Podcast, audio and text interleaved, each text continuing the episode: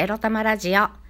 おはようございます。みくりです。この番組は短く働き多く稼ぐを目指すパラレルワーカーみくりが仕事のことや日々のいろいろいろいろを沖縄からお届けします。自分のことを諦めずに未来を作る、その言葉を私自身とリスナーの皆様にすり込む番組です。マジで寝起きで声がガラガラ、ジャイコみたい、みくりです。もう、何これ、なんかこんな声ガラガラ鼻声なの久しぶりなんだけど、そんなわけで、えー声の調子を整えてから収録をするというプロ意識もなく、ただただ起きたら毎朝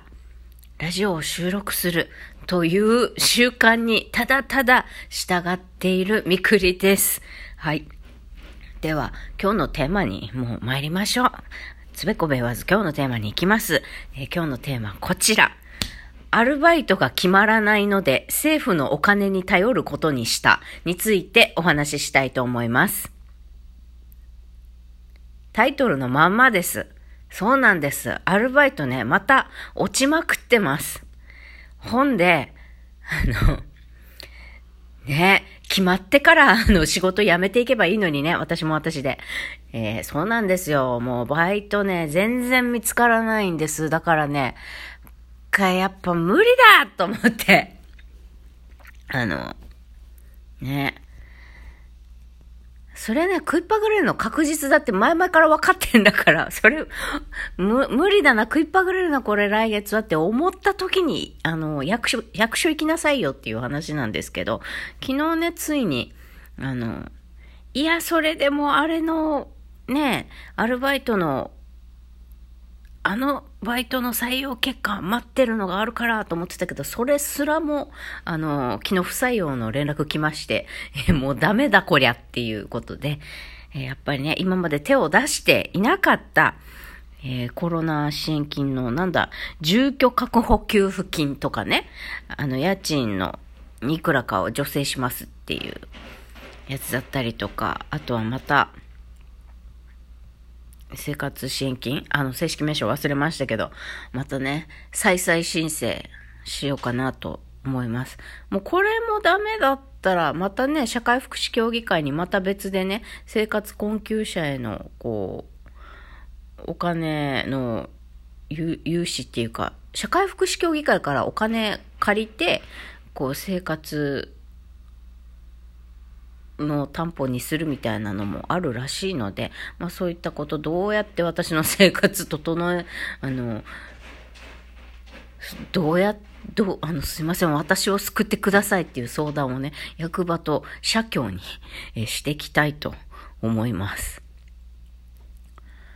いやー、ほんと、なん、なんだろうねっていうかさ、まあ、ふ、あの、あれなんですよ。普通にさ、ネックなのは私が月曜日から木曜日まで夕方英会話講師をしているっていうことがネックなんですよね。うん。まあ、その英会話講師の仕事も、えー5時半から10時半までなんですけど、その前、ちょっと前までは5時から10時だったんです。で、5時とか5時半に仕事が、ね、こ講師業が始まっちゃうんで、何かね、掛け持ちで副業をするんだとしたらね、同じ日に。3時とか、遅くとも4時には、このダブルワークの仕事を終えて、移動しないと英会話講師の仕事に間に合わないわけですよ。だから午後の3時か4時までに終わるような仕事を探すってなったらパートタイマーになるしかないじゃないですか。うん、そうなるともう格段に、えー仕事できるところが減ってくるもうパートの仕事はね、パートの仕事で1000円超える求人ってあんまりないんですよね、沖縄は。あんまりない。あることはある。でも、パートで1000円超えてくるような仕事はめちゃくちゃ人気だから、そもそも、あの、受かりにくい。例えば何かあった時残業できますか？何かあった時フルタイムで出勤できますか？って言われた時に、私ははいと言えないじゃないですか。だって夕方英会話講師してるから。いきなりその日にね、あ、ごめんなさい、今日やっぱいろいろ忙しいから、もうフルタイムで夕方5時、6時まで残ってほしいですって言われても、あ、ごめんなさい、次の仕事がもう控えてるんで、いつ、いつも通りの定時に返してくださいって、私はなっちゃうから。だからね、採用されないんだよね、そういう人ね。あとは、やっぱり時給がいい仕事って、なってくると、お給料のいい仕事だと、まあ、パート、アルバイト派遣で探すんだったらね、やっぱりフルタイムで働きたいです。残業全然 OK です。土日祝も全然働きます。もうシフトはもう、あなた様の仰せのままにもう何でもやりますって、いう人じゃないと採用されないからさ。ていうか私それを言っても採用されなかった仕事とかあるからね。一体全体誰が採用されてるんだろう、この仕事はって。不思議な、あの、求人広告を見る限りではめちゃくちゃ高待遇なんだけれども、ずっとずっと募集出してるっていうお仕事とかね。誰が受かってるんだろうみたいな謎な求人。まあ、ああいうのに応募しては、あの、砕け散っている日々なんでございますね、私。で、まあ、昨日ね、不採用になったのはもう一個の別の塾のアルバイトなんですけど、小中学生を対象にした塾のアルバイトなんですが、あの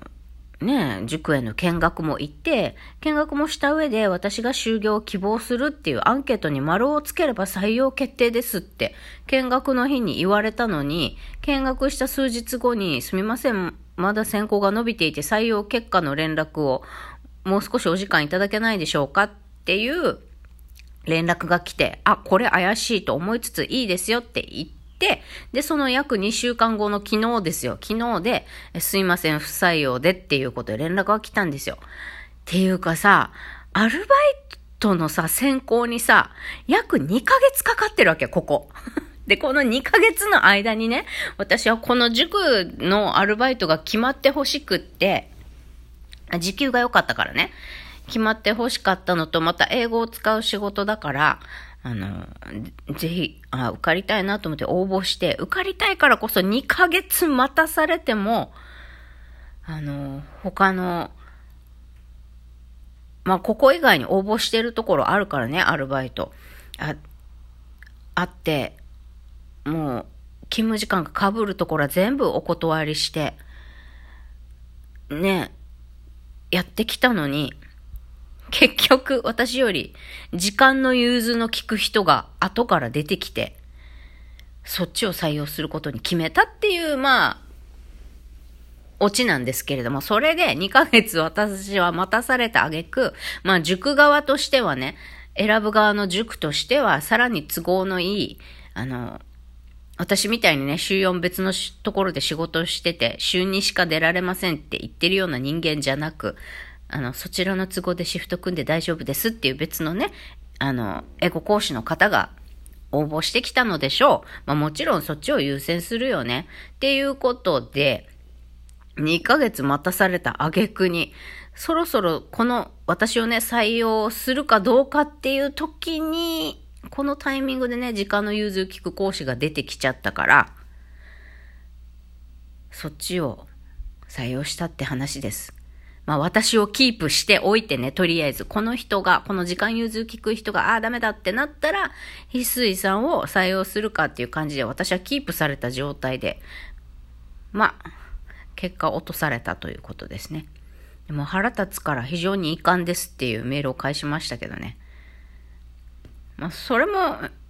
選ばれる、お前選ばれる側なんだからそんなこと言える立場じゃねえぞって話ではあるけれども、やっぱいくらなんでもこれは失礼でしょ話が変わってさ。あなたがアンケートに就業希望しますって、丸つけたら、採用決定ですって言ったのにさ。で、それやって数日後にやっぱり伸ばしたいっつってきて。まあもう、この連絡が来た時点で、まあ怪しいなっては思ってたけど、その時に辞退すればよかったんだよね、私も私で。そう、あ、私の他にもっと採用したいっていう思ってる最有力候補、採用するね、最有力候補が別にいるんだって、まあ気づいてはいたけど、その連絡が来た時点でね、キープ要因だということを悟って、さっさとやめれば、自分からね、辞退すればよかったなって 思います。なんかすごいね、侮辱された気分。失礼な塾よね、まあ、しょうが。失礼もなんだけど、だけど、だからそうなるわけよ。ダブルワーカーだとさ、ダブルワーク OK ですって書いてたってさ、そうじゃない。えー、そこ一本で、そちらの都合には、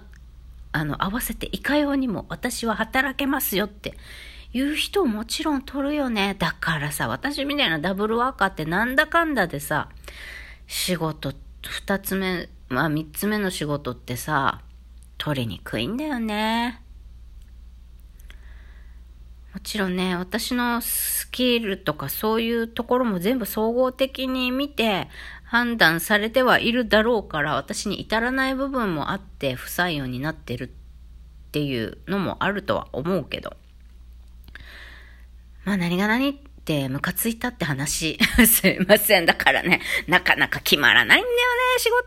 事。だから、えー、また政府のお金にお世話になろうかと思います。